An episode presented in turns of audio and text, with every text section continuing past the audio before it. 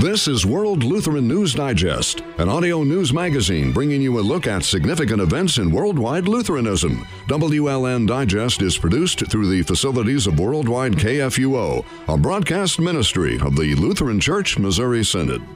Today on World Lutheran News Digest, I'm World Lutheran News Digest host Kip Allen. Sadly, there are children in every state in need of a new home or a foster family. State agencies often work with outside faith based agencies to place children in loving homes. Unfortunately, this process is becoming politicized in some states. This is particularly true in the state of Illinois. In 2011, the Illinois Department of Children and Family Services announced it would no longer contract with agencies that refuse to place children with same sex couples, effectively banning Lutheran and Catholic agencies. Just this month, Illinois went even further. A new directive states that the department, in their words, will not tolerate exposing LGBTQ children and youth to staff providers who are not supportive of children and youth's right to self determination of sexual gender identity. It further warns staff members that their personal and professional opinions don't matter. Mary Hasson of the Ethics and Public Policy Center has written about this in The Federalist. I speak with her today on World Lutheran News Digest.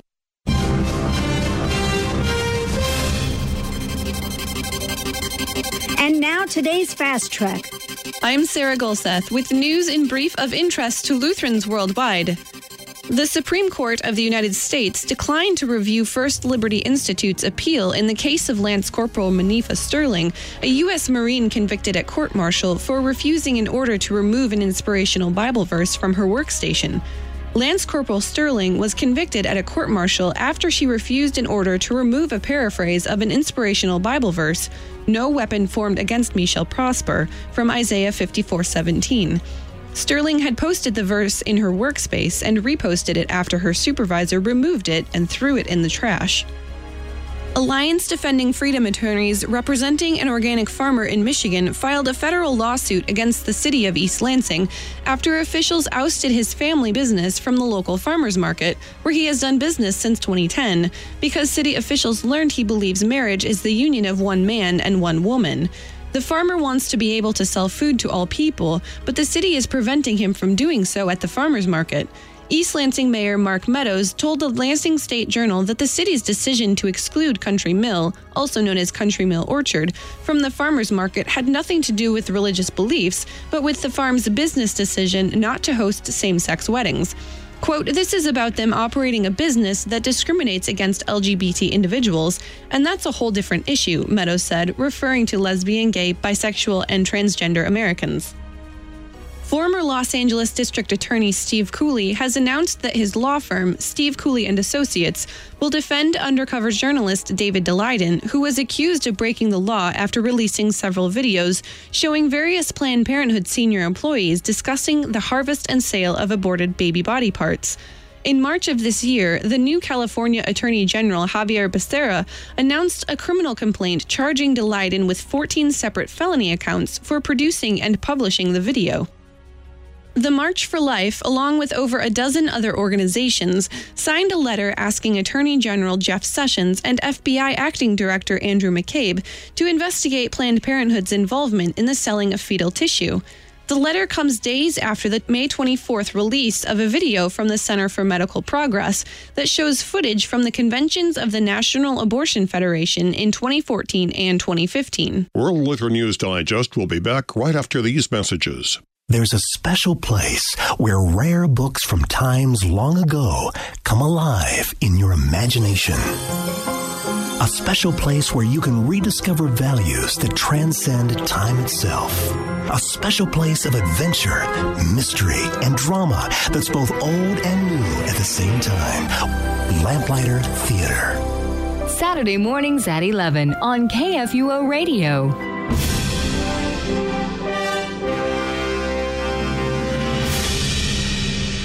This is world Lutheran news digest ഇത് ലോക ലൂത്രൻ വാർത്താ പരിപാടിയാകുന്നു I'm Kip Allen, host of World Lutheran News Digest. My guest today is Mary Hasson. Ms. Hasson wrote a very interesting article in The Federalist concerning some goings on in the state of Illinois regarding how we place children. Ms. Hasson, could you introduce yourself and tell me a little bit about who you are and what you do? Sure. Thanks so much, Kip, for having me on and, and giving me a chance to talk about this issue. Um, I am a fellow at the Ethics and Public Policy Center in Washington, D.C., and our our think tank, um, EPPC is what we call it, um, is a place where uh, Jewish, Christian, Catholic scholars work together on issues of public policy to really bring those values into play in terms of public policy. And I tend to work on things related to the culture, helping to shape the culture, social issues. Uh, doing research, writing, and speaking. So that's how I came to uh, focus on this issue in Illinois with the trans- transgenderism. Well, Illinois is, of course, our neighboring state here from Missouri, just across the river, and our two states could not be more different. One of the big differences here has been the adoption agency issues. Now, as you know, the state of Illinois the actually the Catholic Catholic Social Services and Lutheran Social Services have withdrawn from uh, being contracted as adoption agencies in Illinois, largely because of the mandate that we be able to put place children in same-sex couples, which is of course against our biblical teachings in the Lutheran Church and against the Catholic Church as well. But now the state of Illinois has gone even farther even further. What have they done? Yeah, so this is really troubling. As you say, there is this background within Illinois, this this um, eagerness to to placate really the LGBT community and to um, uh, be going in that direction in, in their policies. But what they did here was they the uh, director of the uh, Department of Children and Family Services signed enhanced policies. That's what they call them, related to child welfare, specifically the placement of children as foster uh, children into homes or into residential facilities, and just basically how do we assure the well-being of children in our system? And they were focusing particularly on LGBT identified children. And so, what this policy does is it not only uh, talks about the children, it says only certain people are going to be good enough to take our children, to take care of them. And they specifically said that they, out of concern for children who identify as LGBTQ, that they were mandating trainings uh, of all staff members, employees, and potential foster families, whether or not you have a child who has been um, brought into your house who is expressing this kind of identity or sexual orientation, uh, just across the board, everyone has to be trained in the in the language and the definitions and the quote right approach, the affirming approach. Um, but more importantly, they said that they will not tolerate and that was the word they used, exposing children who are in the system to people who are not affirming of LGBTQ values and specifically uh, not affirming uh, which they don't define. So that's that's another problem. But not affirming of a child, for example, who is a boy and who says to the foster parents, no, I'm I'm really a girl, and I'm going to dress this way. I'm, I want to be used, uh, be called by a different name. I want to go to a doctor and get hormones or whatever. The foster parent is supposed to just go along with that. But more importantly, the state of Illinois is saying you cannot even be a foster family unless you are willing to take an affirming position on this issue. So right away, they're saying saying to religious folks or, or people who are conservative or people who just look at the science and say, hey, wait a minute, something, this is, is not good for children. They're saying, we don't want you. And that's really, really troubling.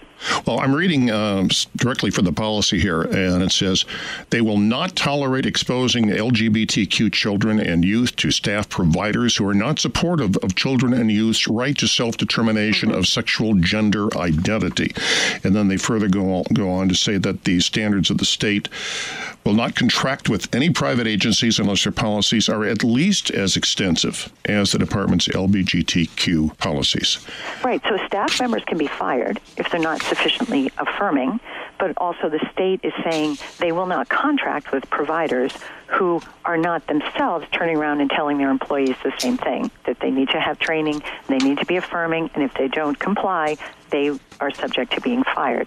So they're they are just imposing this viewpoint across the board in a way that's that's chilling both to free speech but to to the free exercise of, of religion but I'll tell you, Kip, it doesn't make sense in terms of child welfare, especially given the background of how Illinois has just the troubles they've had with this particular department.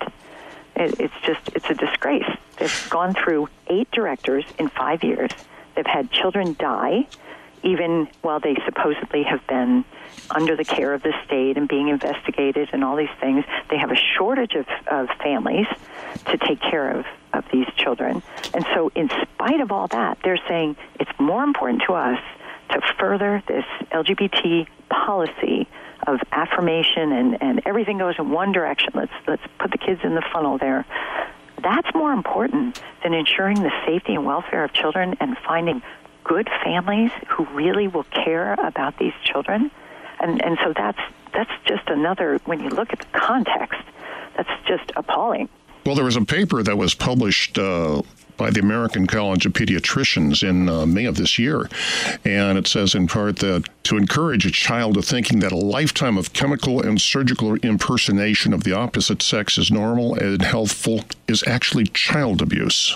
Right. Right, and so here's here's the problem. Um, I would agree with that assessment, uh, partly because you just you can't change your sex, and and yet these children are, uh, as as that statement says, they will be given hormones first that will block, or medicines that will block their natural puberty hormones, which keeps them in a state of, of pre-puberty at a time when all their peers are developing. And, and there's some thinking among pediatricians that those puberty hormones can help resolve some of that gender dysphoria or that confusion that a child might feel. And so they're saying that the American College of Pediatricians says, first of all, that's that's problematic. It gets even more problematic if you go the next step and you start giving children cross-sex hormones, which effectively sterilizes them. You give a, a young girl testosterone in a certain amount of time, whether it's months or, or up to a year, you will have sterilized her and these these are children who are underage. So you can see why the American College of Pediatricians said this is child abuse. Well, over and above that, since when are children competent to make this kind of a decision? Mm-hmm. Right. Well, there's there's a theory called children's rights that is being pushed from the UN uh, to different places in Europe, and there there are proponents of that here in the U.S. And so the language here in this Illinois policy is very much in tune with that, where they talk about the child's right to self determination, and parents are viewed as the enemy rather than what we know both in terms of faith, but also what our, our legal system has recognized for for decades is parents have the ability to shape and to to um, form their children, to raise them in a certain way. But the state is saying, no, no, no. When it comes to sexuality or now gender determination, the state is saying, nope, we're putting kids in charge of themselves, which effectively means that children who can't make those decisions by themselves are going to turn to adults. But as the state of Illinois says, only one kind of adult adults who will affirm them in one direction. And so it, it's a, even though they put it under the term children's rights, it, it's really about fencing out people with certain views and restricting children's guidance, not to the parents, but to sort of state approved ideologues, people who are going to uh, push them in a, in a certain direction. Well, it, it goes even farther than that. Uh, uh, there was a federal judge uh, who recently ruled on a similar transgender policy that the Obama administration had mandated that health professionals must carry out gender reassignment surgeries, even mm-hmm. if they have religious uh, objections. Then the judge said, in part, the regulation not only forces healthcare professionals to violate their medical judgment, mm-hmm. it requires them to violate deeply held religious beliefs. Right. And it goes on to say even further that tragically, the, res- the uh, regulation would force them to violate these religious beliefs and perform harmful medical transition procedures or else suffer massive financial liability. So it's not just a religious thing here. They're saying, well, we don't care what the doctors say. Right. Right. And unfortunately, this gets complicated because the official medical sort of lobbying or establishment groups, the American Academy of Pediatrics, uh, the Endocrine Society, people like that, as as groups, they have bought into a lot of, and they've been pressured politically to buy into a lot of this theory about transgender children and how best to to help them. And and so the medical community, if you will, is split. There are these divided opinions, but if you look at the research, if you put aside the opinions of different organizations and just look at the research, it should give anyone pause to think about stopping a child's puberty for no good reason. Well, let's talk a little bit about the about the science of the issue here. There's a uh, the science, to my mind, is quite clear over what constitutes male female. Right, right, and yeah, and as a number of physicians have said to me, the most that can happen when someone says, "Okay, I have a transgender identity," they're talking about their feelings. Now, if we think about other disorders in medicine where your feelings are disconnected from your body, we know what to do. We work with those feelings. So, for example, someone who suffers from anorexia, this is, that's a classic example. Their body's one thing; it may be very, very thin, and yet in their minds, they look in the mirror and they see themselves as heavy, and they want to go to all these great lengths to lose still more weight. There isn't any respected medical professional who would say, if an anorexic person comes to them and says, I still feel fat, I want you to do liposuction or, or you know, put me on a fast or something. There's no one who would say that. They would say, "Hey, wait a minute. Let's address this in terms of psychology and nutrition. Let's let's really help you see yourself in a different way because the body's not the problem. And yet, because this particular issue, the transgender issue, comes with a, a huge political agenda, we're putting aside the science that says mm, there's nothing wrong with this body. There's a person who doesn't feel comfortable in it. And why don't we help them feel comfortable in it instead of saying, okay, we're going to amputate certain parts of the body or, or give hormones and, and really change the outside appearance, but you're not changing the chromosomes and you're not changing the body's own knowledge of itself. So it's, it's really a it's a fraud. Well, there's the XY chromosome and the XX chromosome determining gender.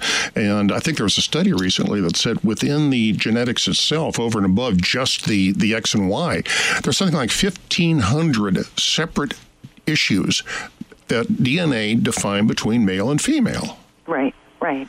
Right, and and you know one of the advances of, of modern medicine has been to see that male bodies are different from female bodies, and diagnoses, treatment protocols, all of this has improved as we've taken into account those permanent differences between male and female. So this is a political movement that's saying, well, forget about that. We're saying what's important is how you feel about your body, not what your body is. But they can't change what it is. All you can do is is create what what Dr. McHugh, Paul McHugh, who was a um, chief psychi- psychiatrist at Johns Hopkins, said you're creating a facsimile.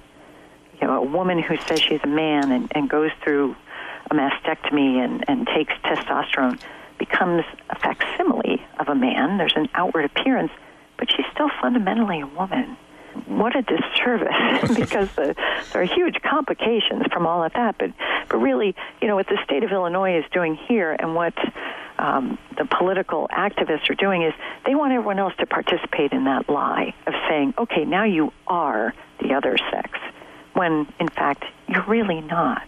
You're still the sex that God created you to be, and yet all these policies and regulations, just like with the doctors and, and everything, you're saying everyone else has to get in step with that and affirm this belief we have, even though it's not grounded in science. Well, there's been a development recently where several transgenders have gone from male to female who are in the athletic field mm-hmm. maintain the male musculature and skeletal system and have a real advantage in such things as wrestling, uh, mm-hmm. mixed martial arts, tennis, the whole thing. And um, I, I, find it interesting that a group of feminist organizations have actually complained about this. Right, and and yet they're even being marginalized within feminism because mainstream feminism is very much a political movement allied with Democratic Party platforms and with the LGBT movement and all these things, and so they're marching in lockstep. So it's only a, a small contingent of, of feminists who are saying, hey, wait a minute, they're not women just because they say they're women. Their bodies are still not the case. But in terms of athletics, there was a, um, a young man who recently just won the state meet, I think in, in the 100 and the 200 uh, track competition. I believe it was Connecticut. It was somewhere on the East Coast, Connecticut, Boston, somewhere else. Um, but this this young man has not even had hormones or gone through anything else. He simply says he is a female, and so now he won the state meet saying he's a female and asking to be treated as a female. And yet, you look at a picture side by side of him and the young woman who was beaten out, who who was the champion previously, and then lost to this man. He, he, this young man, he looks like a young man, and and she looks like a girl. And yet, everyone is is nodding and saying, "Oh yeah, we'll we'll call him Andrea," and he's a girl because he says he is, and that's so unfair to women. it's just so unfair. Well, we've discussed the situation in uh, Illinois, but this is not just one issue to one state. This is happening in other states as well, is it not? Yeah, it, it is. And unfortunately, there are certain places in the country where this is progressing more quickly. So California has similar regulations in terms of mandatory training and, and things like that. Uh, New York is is heading in that direction. So uh, there are problem spots, but it's it's going to become more and more of a problem because we have federal courts that are mostly um, controlled by, well, are mostly Obama appointees um, or, or prior Democratic presidents who are going to be more sympathetic to this particular ideology. But you've also got the pressure groups, the Human Rights Campaign, Lambda Legal, um, there's Transgender Center for Equality, and, and different groups that are really, really pushing this. And that's really what happened in Illinois, state where, as I said, the child welfare system is a mess, and real children are dying because they have there's so many things wrong with it, and yet the director of, of the uh, Department of, of Child Welfare, Child and Family Services chose to put effort into this LGBT policy to fence out religious people and people who believe differently, and, and therefore limiting further the pool of families that's available to take care of these children. So, interestingly, he just resigned, but over ethics, well, for other reasons, but it, there were ethics situations and, and other problems going on there as well.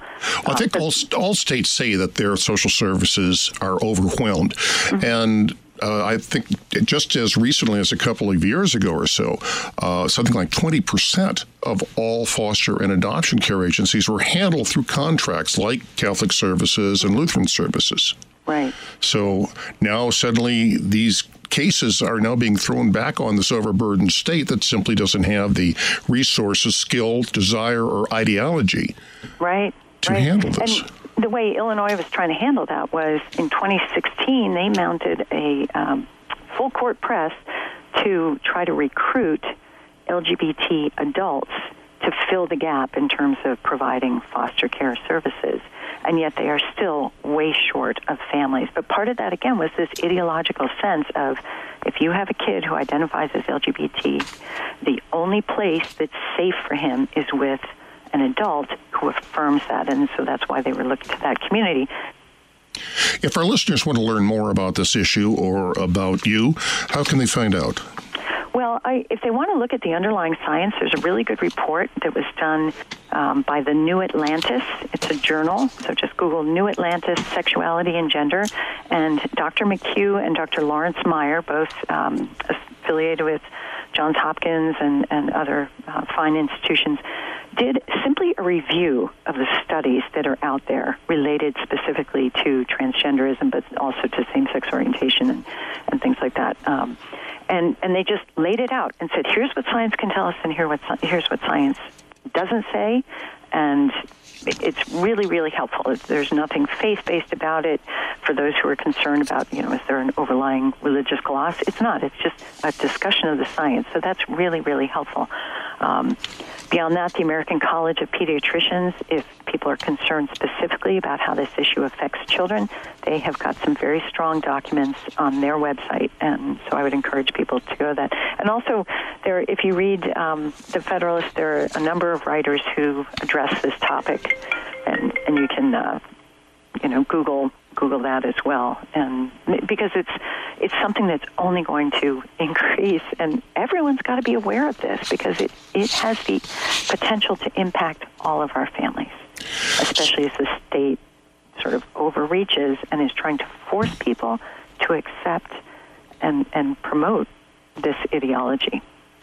So education is largely the key, and with that knowledge, people can then go to the voting booth, hopefully, yeah. and make a difference hopefully, part of the problem is things like this, this policy in Illinois, there was no voting.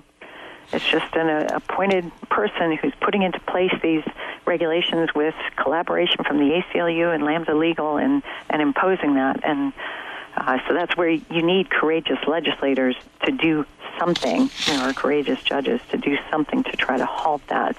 But I, I think, unfortunately, we have kind of a failure of courage in the public square. Mary Hasson, I want to thank you so much for being on the program today. This is a very important issue. You've been very enlightening with it, and I would certainly recommend any of our listeners go to the Federalist and read your article on this. It, it's a real eye opener. Great. Thanks so much for having me on, Kip. And God bless you. All right. World Lutheran News Digest may be heard every Wednesday at 2:30 p.m. and again at 9:30 a.m. Saturday Central Time on Worldwide KFUO. It may also be heard anytime streaming online at kfuo.org. Join us again next Wednesday for another new edition of World Lutheran News Digest. I'm your host, Kip Allen.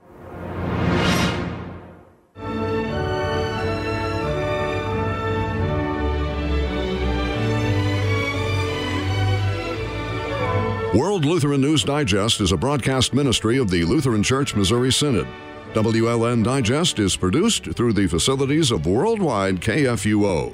You can also listen to WLN Digest on demand at kfuo.org. To correspond with World Lutheran News Digest, email news at kfuo.org.